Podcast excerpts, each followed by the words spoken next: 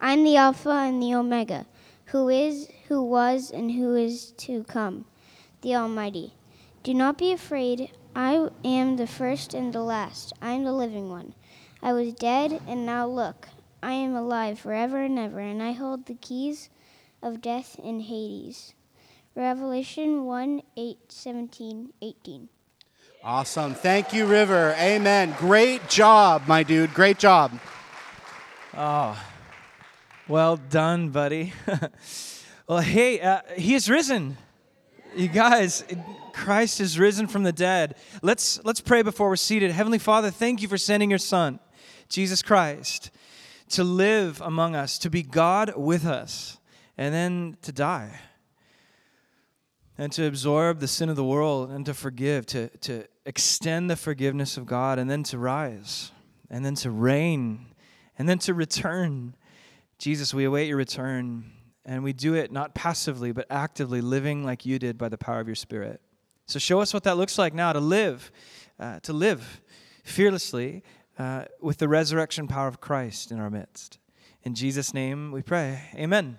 Amen. Feel free to be seated. Again, good morning. Happy Easter. If you're new or visiting, uh, welcome to Park Hill Church. It's so good to worship with you and all of that.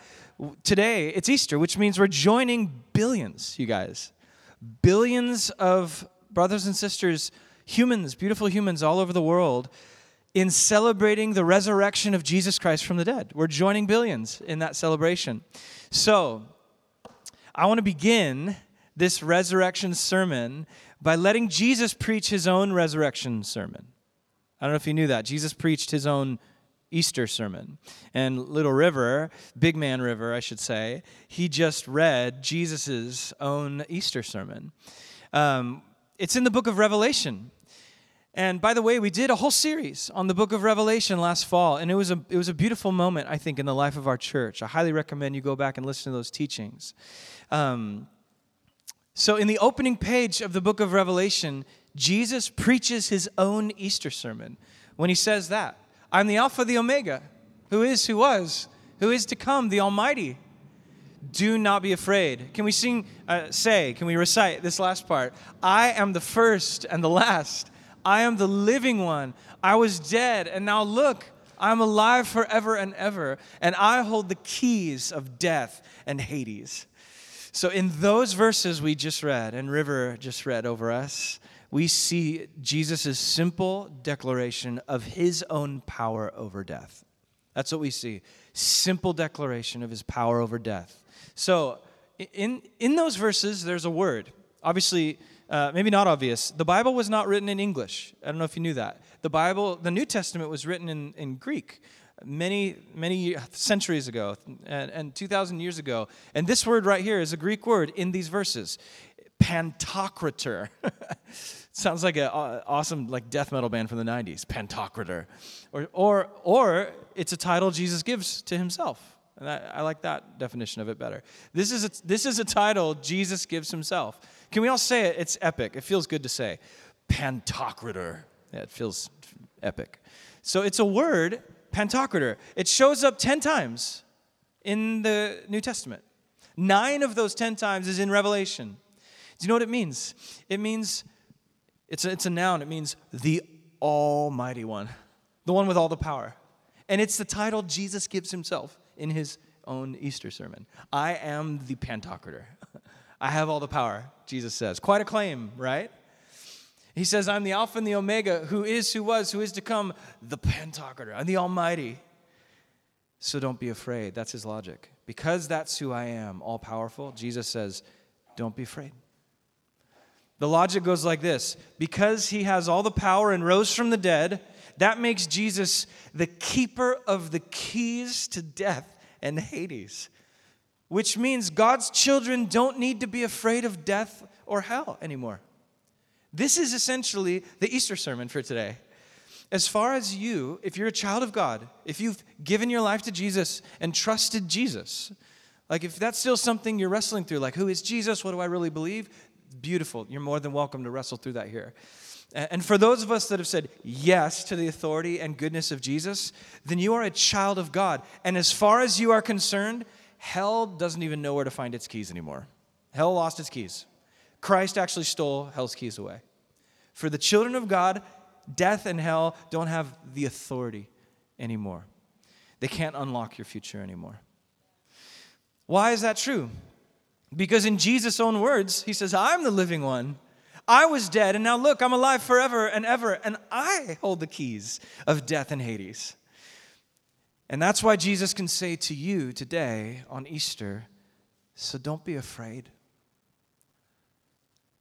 Because all fear is ultimately the fear of death. All fear is rooted in the fear of death. Because all fear is the fear of loss in all its many forms loss of love, loss of belonging, loss of a loved one, loss of purpose, loss of significance or wealth, or loss of health or security, loss of life ultimately. All fear is really the fear of death and loss in all its many forms. In the New Testament, there's another book that says this essentially. The author of the book of Hebrews, there's, that's a, one of the letters in the New Testament.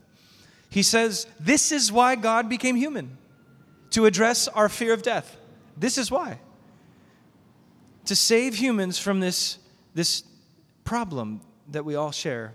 And this is how the author of Hebrews says it. Look at this. Since the children, that's Jesus' followers, since the children have flesh and blood, he too, Jesus, shared in their humanity, so that by his death he might break the power of him who holds the power of death, that's the devil, and free those who all their lives were held in slavery by their fear of death.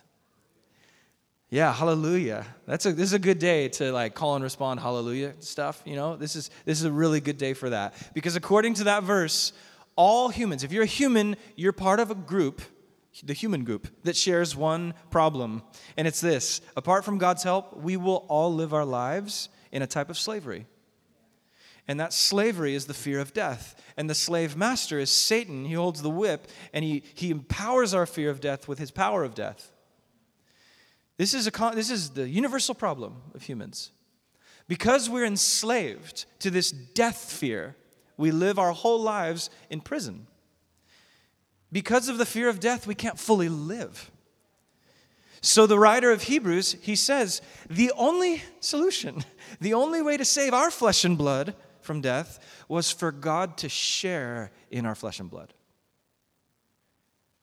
He became human. God became human, and, and then he became dead. In a very real sense, God became dead. He experienced not metaphorical death, not a fake death. He died. And he entered into our death, and, and you know what happened? He destroyed death from the inside out. So that through his death, he might destroy the devil who holds the power of death over us and free us all from the fear of death. You guys, hallelujah. Jesus says, I have the keys now. Death and hell are like, where'd I put them? And Jesus is like, I have the keys. I have the authority over death and hell now. And I'm the pantocrator. I have all the power now. So don't be afraid. That command is not empty. Don't be afraid. The good news of Easter is that Jesus and not death is the Almighty. Because God became human, Jesus, not death, is the Pantocrator, the Almighty, the one with all the power. I love that word. So the early Christians, our ancestors in the faith, thousands of years, you guys, of family. We're, we're at the end of a long line of family right now. And billions alive today, billions alive in the past. The earliest Christians, they preached that. They preached that high and low. This kept them living with hope. This kept them hopeful in the face of unspeakable pain and persecution and suffering. From public Roman palaces to secret underground church gatherings, they preached this. And so I want to show you something from our, from our fathers and mothers of the faith. I want to show you something. It's, it's an ancient picture of Jesus. I want to invite our whole church to encounter Jesus Christ through this image. It's a very famous icon. And here it is. There it is. You prob- maybe you've seen it before. Has anybody, does that look familiar to anyone? super old, super famous. It's actually called, the name of it is Christ Pantocrator. Um, some call it the Sinai Pantocrator icon because you can go see it. You can go visit this. It's hanging on a wall in a 1600 year old monastery in the Egyptian desert somewhere. You can literally go and see it. That's crazy to me. Um, so, this is the oldest known icon of Christ in the world. Icon just means uh, image. And uh, historians say it was at least created by the 500s. Uh, and it was probably a, re, a repainting of a much older image. Now, I want to say something before I talk about it. This is not meant to be a realistic depiction of Christ. Like, we're modern people, so we really like, is that how he really looked? Is that historical? Is that accurate? Those are the questions we moderns bring to things like this. But the original Christians, they'd be like, what are you talking about? This is teaching us theology. This is not what he looked like. I can pretty much guarantee you, as could any Christian of all time, pretty much guarantee you that Jesus' skin color was not that color. so um, this is not meant to be a photograph or, oh, that might be what he looked like. No, this is what he means. And this is why they painted it, and this is why Christians visit it, and why they have looked at it and, and really used it as an art form for worship. Uh, here, here's, here's where I'm going with this. This famous Christ Pantocrator icon, it was designed to remind early Christians of the whole point of this Easter sermon. Christ's two natures, he's God and human. And that's where their hope comes from. Because without that, there's no hope. Fear of death will swallow them whole in the face of their persecutors. And so they look to the two natures God took on our flesh and blood, so our flesh and blood will be raised from the dead, even if you destroy it today. So, three, three observations, three reasons why this is what this icon means. First thing, first thing I want to point out, you probably already noticed, especially if you're a perfectionist or if you have an eye for design, something has been bugging you about this painting already. It's just so not symmetrical. Look at his eyes, they're just weird. They're, they're all funky, they're kind of warped. That's intentional. He's not symmetrical. Jesus, he, he, he's, he's actually two natures coming together. So you, can, you can see his, his, his right side, which is your left side, represents his divinity, that he is, he is God. So you can see kind of a peaceful, stoic, sparkling presence and his eyes wide open. So he's divine. And his left side, you, on your right, he's kind of like gritty and a little a little menacing. This is the menacing Jesus side, where he's just kind of he's just kind of emotional. Like people people viewed humans as kind of emotionally wild, and so that's the emotionally wild side. And um, and so just to just to illustrate this further, here's a mirror image of the two sides, just so you can see how different they are. So that's the that's Jesus' right side doubled, and is and and so you can see just what the artist is trying to do is take those two images, but we're not supposed to look at them separate. We're not supposed to look at him separate, so let's put him back together because this is who Christ is. He's fully God and fully human. And these two natures are the foundation of your hope as a human person. This is, this is why we have hope. So I, I want to observe two, two quick things, two more. So I was going to make three observations. Look at the second one. Look at his left hand. He's holding a big book. Yeah, it's an epic book. It's the book of the Gospels which points to his two natures again. Because the gospel, what is, what is the Bible? It is the authority of God, so that's Jesus' divinity. And the Gospels are the biographies of Yeshua of Nazareth, a man. So it's both God's two natures on display in his left hand, because it's the authority of God and it's a story of a man. And then his right hand, finally, the last thing I want to point out, you see what his right hand is doing? He's holding up two fingers pointing to his two natures. Remember, church, when you suffer, remember when you're tempted to be afraid unnecessarily, remember my two natures. I, as a God man, entered your human suffering to blow up death from the inside. That is the only way you have hope. My two natures came for you fully God, fully human. My body came for you. And now you're my body, my two natures. And then look at his other three fingers. There's three there. That's always been the Trinity. So his hand's doing a lot. You guys, this thing's doing a lot. Uh, it's pretty awesome. And, and so, so, so that's enough observ- observations of this icon. I just want to point out, you guys, this is, who, this is who Christ is. I don't mean this is a photograph of him.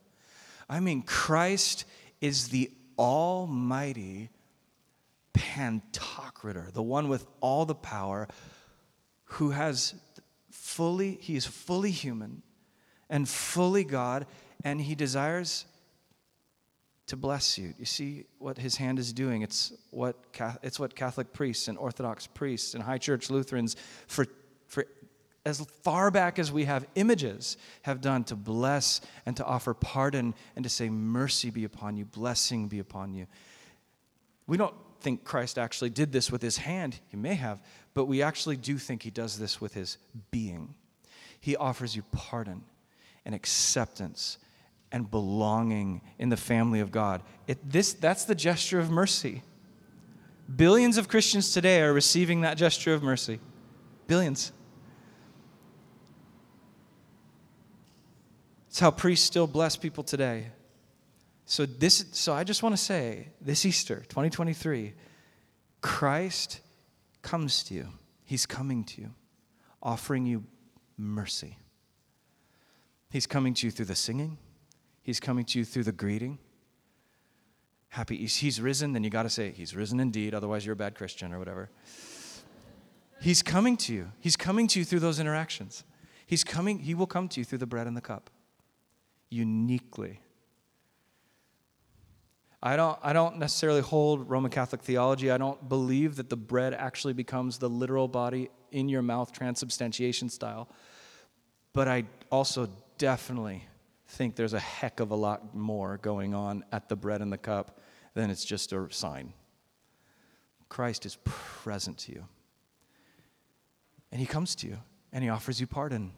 He offers you the forgiveness you need, you long for. He offers you the family where, where loneliness dies along with death. This is, this is who he is right now. And, and ultimately, he, he, he adopts you. He gives you a new name, a new beloved identity, beloved daughter, beloved son. Because his flesh and blood came to make your flesh and blood his family. You guys, he's risen. And do you know what we call everything I'm saying? Do you know what we call it? Salvation, healing, gospel. This is the good news. This is the good news that the Almighty is not angry at you. He's positioned to give you mercy. He's not, he's not angry at you. He's ready to pardon, forgive, and welcome you. And the question becomes will you receive? Will you receive his forgiveness? That takes humility. To admit to God and to the community called the church, I'm a sinner. I'm deeply broken. And my heart's been dead set against God, and I need God's forgiveness. And then be baptized. The first Sunday of every month around here, we baptize people. That's the entry point to the community of God, the community that will live forever in intimacy, what we long for. Will you receive it? That's the question this Easter. This Easter, the Almighty Christ comes to you now. With one hand, he holds the authority of God, and with the other, he offers you mercy and belonging as the God man. Will you respond? How will you respond? Now, this image of Jesus offering you mercy, that could not be more different than the image of Jesus that was popular back then. What was the popular image of God back then? I should say the image of God back then. It was, it was Zeus. You've seen Hercules. Zeus is angry with a lightning bolt, looking for an excuse to zap you. This was the popular image of God in that day. But as it turns out, God is nothing like Zeus. God is like Jesus fully human, fully God, both all power and all mercy, ready to receive all who bow, all who come, all who repent. You know what that word means? Repent means rethink your thinking. If God is this good and the kingdom is coming, rethink your thinking. Whatever's out of step, you don't want it to be out of step. You don't want to miss this thing and be separate from God forever. So rethink your thinking in light of this good, merciful king. He's nothing like Zeus, he's everything like Jesus. So he's all merciful and he's all powerful. What do you have? What happens if you have a God that's all power but no mercy? Or maybe all power but only some mercy? Well, what you have is damnation. That's all you got. That's be damned. That's what that is. Because if God is almighty, uh, but not all merciful, then we're in trouble. He might have unlimited power to rescue whoever he wants, but he ends up saving only the people we think deserve it. And then he cancels everyone else like we do. That's not the God revealed in Jesus. That is a God who looks a lot like me when I'm mad at my enemies. And that's not what God is like. On the other hand, what happens if you have a God who's all mercy and compassion without almightiness? Well, having all the mercy without all the power, that's just empty comfort, platitudes. Because if God's power is limited, then he can't actually offer eternal life. And all this salvation talk, it's just empty words, right? Not to mention, that's a God who's honestly powerless to overcome the problem of evil and suffering in the world. The pro- like the biggest questions we have, God has nothing to say to them. If he's all mercy and compassion without limitless authority and power. So, a God of mercy with no authority over my body, he can't really heal me. He's basically a hopeless God. It's like that's a God who says, well, I, I, you know what? I know your bodies are full of pain. I feel that. I, I was a human too. And I know how it's all going to pan. I don't, I actually don't know exactly how it's going to pan out, but aren't you glad I'm just sitting in sadness with you right now? You know? That is not the God revealed in Jesus. Yes, Jesus weeps with those who weep, but at the same time, Jesus also says, I'm the living one. I was dead, and now look, I'm alive forever and ever. I hold the keys. I hold the keys of death and Hades. Do not be afraid. This is the Almighty who's also all mercy, ready to forgive and accept all who bow before him in total trust. Why wouldn't you want to trust someone this good? This is the God revealed in Christ. Because, my friends, the thing we mostly need is mercy. Really, I mean, if we're honest, I'm, the thing I mostly need is mercy. And by mercy, I don't mean leniency, like I need extra credit on life. I mean, I need the divine energy of grace that comes from heaven like a mighty wind and empowers me to live like Jesus. That's mercy. It's a power, it's not just a passive leniency. It's energy. I need the energy. You need the energy that comes from the one who says, I'm the living one. The one who said, Look, I was dead and now I'm alive forever and I have the keys. I have the authority over death and hell now. That energy, that energy is what we need. We, I need that to come into my life, and that's called mercy. We need mercy. And this is what we mean. Again, not leniency, it's the power of the Spirit animating our lives so we live like heaven's citizens on earth, bearing the fruit of the Spirit love, joy, peace, patience, kindness toward one another in the face of all the noise and division and anxiety in our culture. I, I, want, I want to be different. I want to be a lighthouse. We know what the storm is like. I need mercy. We need that divine energy from Jesus. That's called mercy. It's mercy for forgiveness of sins. It's mercy to be healed. Like my, I need my relationships healed. I have some bridges that are kind of burned in my life that I need mercy. I need mercy not just to forgive them, but to walk across the bridge in power. How, how can I live into that healing of that relationship? How can you? We need mercy. Not just because we're just guilty. We don't just need mercy because we're guilty, we're mostly broken. It's a holistic brokenness that we need healing mind, body, soul. And most of all, we need mercy for eternal life. You guys, that is life that can actually beat death, life that is greater than the grave. if, if life ultimately ends in nothingness, if we have this brief, beautiful moment of being, oh my gosh, what a gift it is to be. If we have that only to then, in 80, 90 years, be swallowed up in forever non being, like nothingness, if that's what we have to look forward to, then face, face, like, face it, that would make life a pointless absurdity. We can argue around that, but eventually we come back. Eventually there's nothingness. Which is why we can't forget what the Almighty God did in becoming human. Here it is again since the children, that's those who trust in Jesus, have flesh and blood, he too shared in their humanity. Why? So that by his death he might break the power of him who holds the power of death. That's the devil. And free those who all their lives were held in slavery by their fear of death. That's it, you guys. That's why he came.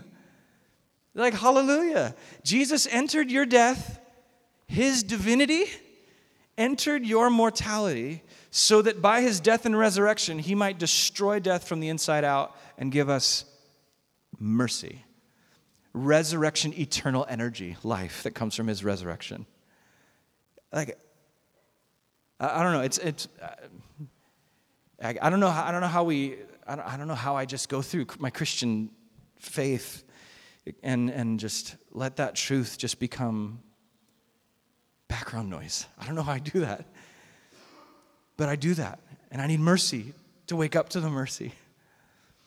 This is why the church for 2,000 years has been saying on Easter, while nations rise and nations fall, empires rise and fall, just like America will one day if God doesn't, if Jesus doesn't return. Uh, America is just going to be another notch on the belt of the latest assembly line of superpowers. And, and meanwhile, this confession will continue. Can we confess it together? Christ is risen from the dead, trampling down death by death, and on those in the tombs bestowing life earliest lyrics from Christian worship right there. And we're still confessing them as Christ continues expanding his kingdom through human souls energized by the Holy Spirit of God, the resurrection power of God.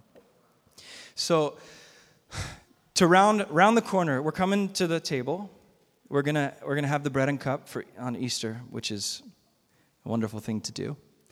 Uh, we do it every week in that Last Supper meal, and if you're new to Christianity, the Last Supper was the night before Jesus was crucified. He had a Passover meal with his friends. He said during the meal, No longer do I call you servants, I call you friends. He's talking to his disciples. He's like, You're my friends. And he says, Here's what he said. It freaked him out. You ready? John 13, 37. Jesus says, Hey, where I'm going, you can't follow now, but you will follow later. So Jesus says to his friends, the night before Jesus is murdered, executed, he's speaking cryptically about his own death. Jesus is telling them, hey, I'm going to get up from this Passover meal, and then I will walk out into the open air, and the suffering will begin. And it's going to be brutal and I'm going to die, and you're going to watch. And you can't really follow me at first, but then you will follow me into death. How, does that sound for good news? This is what he tells his disciples. And then he immediately says this But do not let your hearts be troubled. You believe in God, believe also in me. My Father's house has many rooms. If that were not so, would I have told you that I'm going there to prepare a place for you? And if I go and prepare a place for you, I will come back and take you to be with me, that you may also be where I am. So Jesus says, Don't let your hearts be troubled. Same thing, River read. Same thing, River read. He looks at me, he's like, What? I'm freaking out. Like, he, didn't know, he wasn't listening. He's seven, he's awesome. But it's the same thing River read. Don't be afraid. Jesus says, Don't be afraid. He says the same thing to his disciples. Don't let your hearts be troubled. What do you mean, don't let your hearts be troubled? You're saying we will die. I, every survival instinct I have feels troubled at death.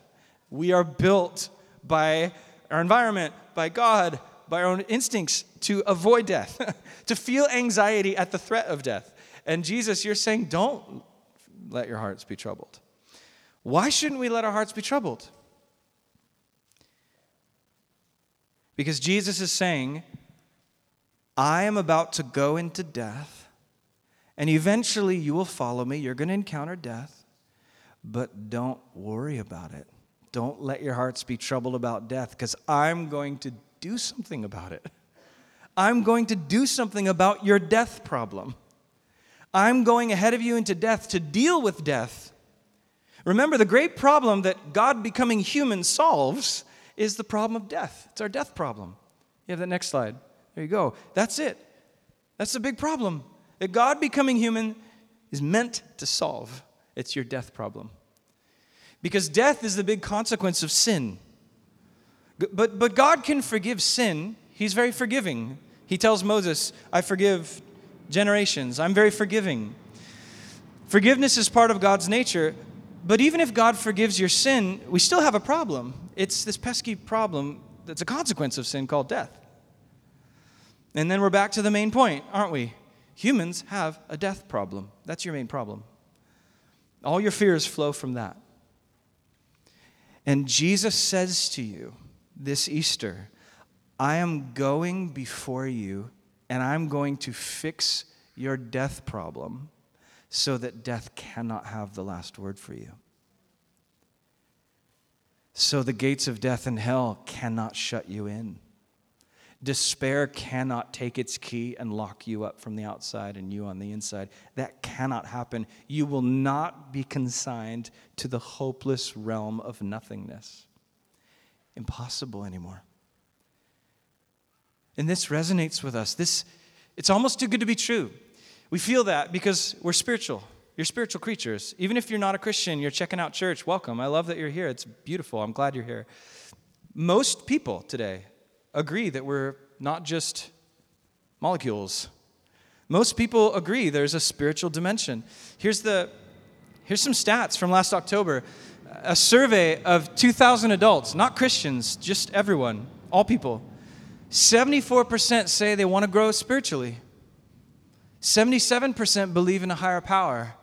Nearly half, 44%, say they are more open to God today than before the pandemic. You guys, almost one out of all your two, one out of two of all your neighbors uh, f- feel more open to God post COVID. That's wild, but that's real. 80% of Americans say they think there is a spiritual realm.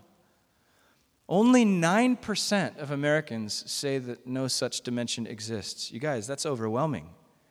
The majority of humans today agree we're spiritual. There's more going on than flesh and bone.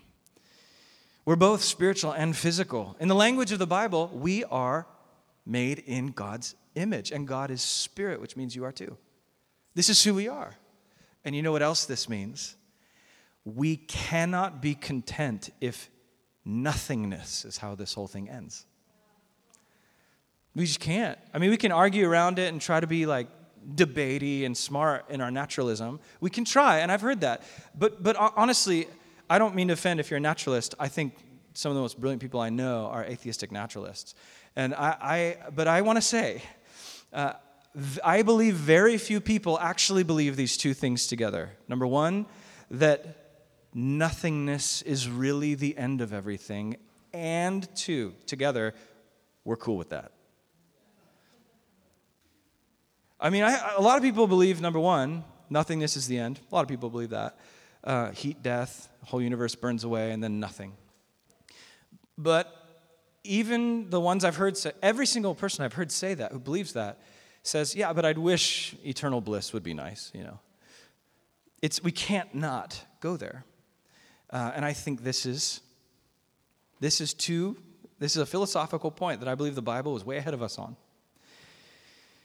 Here's what, because if lurking in your mind is, well, life is great, I'm having fun, but soon we'll all be gone and there'll be nothing, then this moment is robbed of ultimate meaning.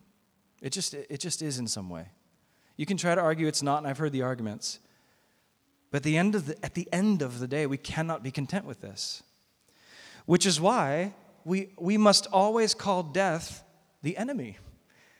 And Paul in 1 Corinthians says the last enemy to be defeated is death. It's why he, the, the author of Hebrews, he says, all humans are in slavery. We're all in slavery to this thing called the fear of death. There are all kinds of reasons why we have a survival instinct, but one of them is because we're enslaved to the fear of death. Which brings us to the good news of Easter, you guys. Jesus Christ Pantocrator, the one who holds all the keys and all the power. He knows this is our fear. He knows we're afraid of death, and He offers a solution to our death problem. He doesn't just offer to remove the fear of death, He offers to remove death itself. Like, really? This is not a metaphor. He offers to remove death from the table of your destiny. Like, this is more real than the chair you're sitting on. It's not just a metaphor. The problem of death has been solved by God, which is why Jesus says, Don't let your hearts be troubled, believe in God. And at the same breath, same breath, he says, Believe also in me, the God man. There's the two natures again. It's all rooted in his two natures. God, by himself, as an all powerful, distant God, cannot enter our death and save, save us from death and defeat death. He has to actually enter death, which means he has to be killable, he has to be deathable. And that's what he became. It's the only way we have actual hope instead of a metaphor, because he became actual human. This is the good news, you guys, that everything we're doing is based on. So I'm, I'm inviting you to believe this. Trust in Jesus. I don't know where this room is at on the map of faith, but wherever you are, what does it look like to trust in Jesus? Maybe you've been a Christian culturally for 30 years. Or maybe you've grown up in the church.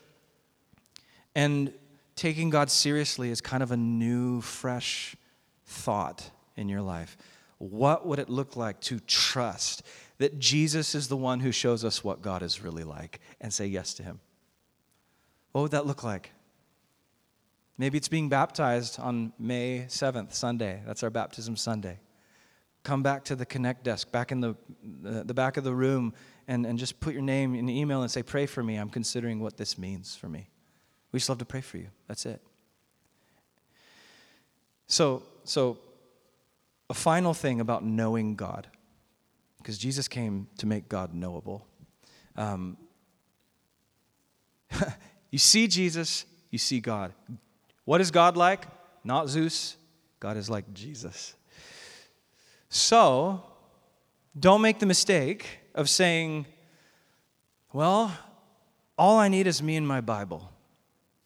Me by myself with Genesis, and then Exodus, and then Leviticus, and then Numbers. And you just read through the books of the Bible without any context. And then you get to the Jesus part. You're at, oh, here's the, this New Testament thing in Matthew and Mark. And it's like, oh, well, now this Jesus guy appears and seems like he's really important, but he only comes in towards the end. So he belongs in like the second half, but I'll go ahead and trying to figure out this first half without Jesus. No, that's, that's backwards, exactly backwards from how we know God through Jesus. Jesus says, Jesus says, not the Bible is the Alpha and the Omega. Jesus says, I, Jesus, am the Alpha and the Omega. I'm the beginning and the end. In other words, I'm the starting point of knowing God, and I'm the ending point. I'm the goal of knowing God. I, I, I love what Andrew Wilson says about the Bible. The, the Bible's not the Alpha. Jesus is the Alpha. He's the beginning. He, Jesus, uh, uh, Andrew says this. He says, I don't trust in Jesus because I trust the Bible. I trust the Bible because I trust in Jesus. I love him and I've decided to follow him. So if he talks and acts as if the Bible's trustworthy, authoritative, good, helpful, and powerful. I will too. Even if some of my questions remain unanswered or my answers remain unpopular. You guys, that order is so key. That, that order is the key. It's, it's, it, how do we know who God is? Revealed in Christ in the scriptures. Well, it's not so much that we receive Jesus because the Bible tells me so. It's more the other way around. We receive the Bible humbly because Jesus tells us so. This is how the church has received the Bible from Jesus and his followers. Jesus is the Alpha, He's the beginning of our faith, and He's also the Omega. You know what that means? Jesus is the end of our faith. You know what it means? It means we don't grow beyond Jesus, we don't progress beyond Jesus. And this one might be challenging to the way people popularly and commonly look at Christian faith in 2023. Jesus as the Omega, that means he's the goal. You know what that means? It means we can't, we, we can't say this. We can't say this. You know, Jesus had some good teachings, and they were good for his day, but now it's a new day. And I'm expanding and progressing beyond what Jesus taught for his day, and I'm doing what I think Jesus would say if he was around today.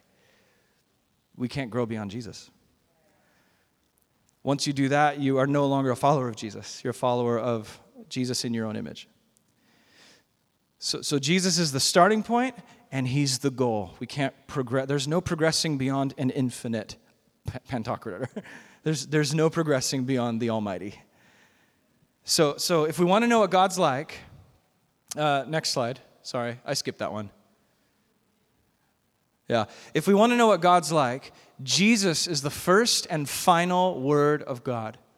Every other idea or revelation about God must bow before the Alpha and the Omega, Christ Pantocrator, the Almighty and all merciful rescuer, Jesus, who is risen indeed. So, uh, can you hear the words of Jesus today? He's coming to you. He's saying, Don't let your hearts be troubled. You believe in God, believe also in me, because I'm going ahead of you into death to prepare a place for you in the intimate family of God. This is Easter. Death could swallow up Jesus. Death could swallow Jesus because Jesus took on our mortality. But once Jesus entered death, his divinity, his godness destroyed death from the inside out. And then I love, I love this picture. Death can swallow Christ's mortality, but death can't digest the divinity of Christ. This is how it works. This is how your hope is born. This is how you have hope. Now death is undone. Now, now through faith in Jesus' name, we can participate in his life. He doesn't just kill our death, he then lets us participate in the everlasting part of him. This is why, which is why we live forever in a resurrected state, a new heaven and new earth, which was the hope of Isaiah and the hope of Revelation and the hope of all the authors of the New Testament. You guys, this world remade. This world, new heaven and new earth, new resurrected bodies, animated fully by the Spirit, with all of our sinful desires completely done away with under the old past life, whatever that is that Jesus defeated. And now living in perfect communion and community and intimacy, interwoven together as the family of Jesus in a new heaven and new earth that's, again, not a metaphor, and a real, physical, spiritual, remade universe that's more real than the chair you're sitting on. Hallelujah. We participate in his life now. We get glimpses. We get glimpses of that future. Where? At the, at the Eucharist, at the bread and the cup. We participate, we eat the bread, and Christ is present. We eat, drink the cup, Christ's grace is energizing us. Jesus said it like this John 6 Very truly I tell you, unless you eat the flesh of the Son of Man and drink his blood, you have no life in you. Whoever eats my flesh and drinks my blood has eternal life, and I will raise them up at the last day. For my flesh is real food, and my blood is real drink. Whoever eats my flesh and drinks my blood remains in me, and I in them. What do you think of that, River? He's reading along. Oh, he gives a thumbs up. So, through the bread and the cup, we become participants in the divine life of God we actually begin communing and union, union with God ahead of our final union, you guys. The last pages of the Bible show a wedding where Christ and his people are united and brought into relationship with God in full intimacy, nothing hidden. And we get a piece of that, a very real piece, not a metaphor. We get a taste of that reality at the table. All because resurrection happened, all because the two natures of Christ. Christ came fully God, fully man. So, uh, you were created out of nothing. Did you earn that? Did you do anything to deserve your existence? Uh, the obvious answer is no. You, you, there was no you to earn any credit to deserve existence. You know, you, you were created out of nothing. Well, similarly, you also cannot do anything to earn the resurrection life Jesus offers you. It's the same. You didn't earn being, and you cannot earn resurrection. Jesus extends it to you mercifully. The question is will you receive? I, am just going to invite, just, I love old school moments. I grew up in church where it's like, hey, let's respond now. Uh, so I'm going to invite you just to take a deep breath and maybe close your eyes and, and bow your head and just get, get into a place where you're aware of the moment with God. We're about to eat and drink the bread and the cup on Easter for crying out loud. That's so powerful. And, and God wants to invite you into his family if you are not yet part of the family of God. Maybe it's been years since you've seriously considered wow, am I living a life of faith? Or maybe you've never confessed faith in Jesus and received forgiveness for your sins from God. If that's you, I'd love to invite you to respond, believe in the Almighty Christ. Receive the mercy that He offers. He died for your sins so you can be forgiven. And then He rose from the dead to do everything I've been talking about today to make hope real.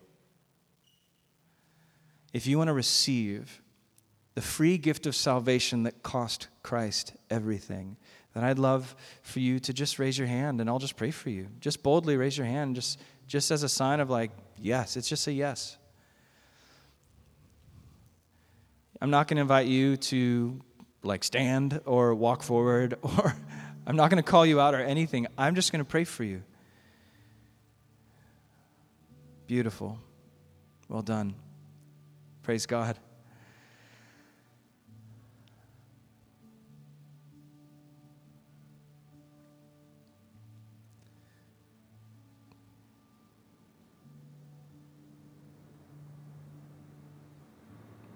Yeah.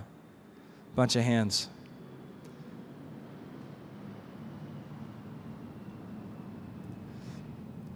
Wonderful. Yeah, you can go ahead and put your hands down. Uh, thank you. Thank you. You didn't have to, but you did. You acknowledged the requests that I made, and I honor you for that, just to make a semi public gesture of faith. And I just honor you for that, and I'm going to pray for you. Heavenly Father, thank you for touching lives. Thank you for opening hearts.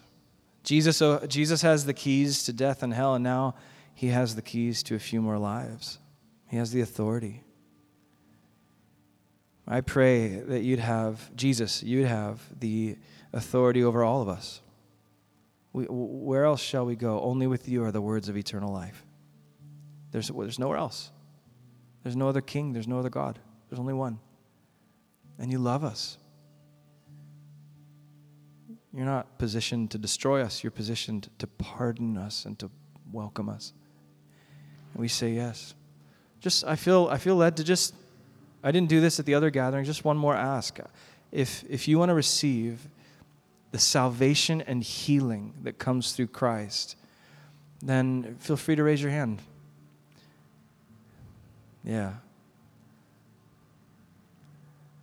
Beautiful. Even more than last time. Amen. Jesus, I pray for those that second wave of hands that are just saying yes to the presence of God and saying no to a life apart from Christ. Because where else will we go? The Almighty, all merciful God is for us. So, Jesus, I thank you for the work you've done today on this Easter Sunday. I thank you for the work that you're doing everywhere in the world. There's churches, millions of churches all over the place, saying, Thank you for coming. Thank you for coming, God. And, and now we come to you in worship and in eating and drinking. In Jesus' name, amen. Amen. Um, you guys, there were a lot of hands that went up, and I, I'm thankful to, to have witnessed that, those moments inside where you're deciding to follow Jesus. It's beautiful. And, uh, and it's eternal. It's an eternal thing. It's beautiful. And I, I want to invite you, if, if, if, it, if it at all works with your schedule today, just you can put your email in the iPads back there so we can just say beautiful and we can pray for you. Or, um, or email us this week and just let us know. Let us know, yeah, I raised my hand. Just pray for me. Or whatever you need. We, are here for you. Um, but now let's stand. We're going to sing and we're going to we're going to come to the table. You can tell I'm not really a hype guy, I guess. It's just I just love I just love how God works.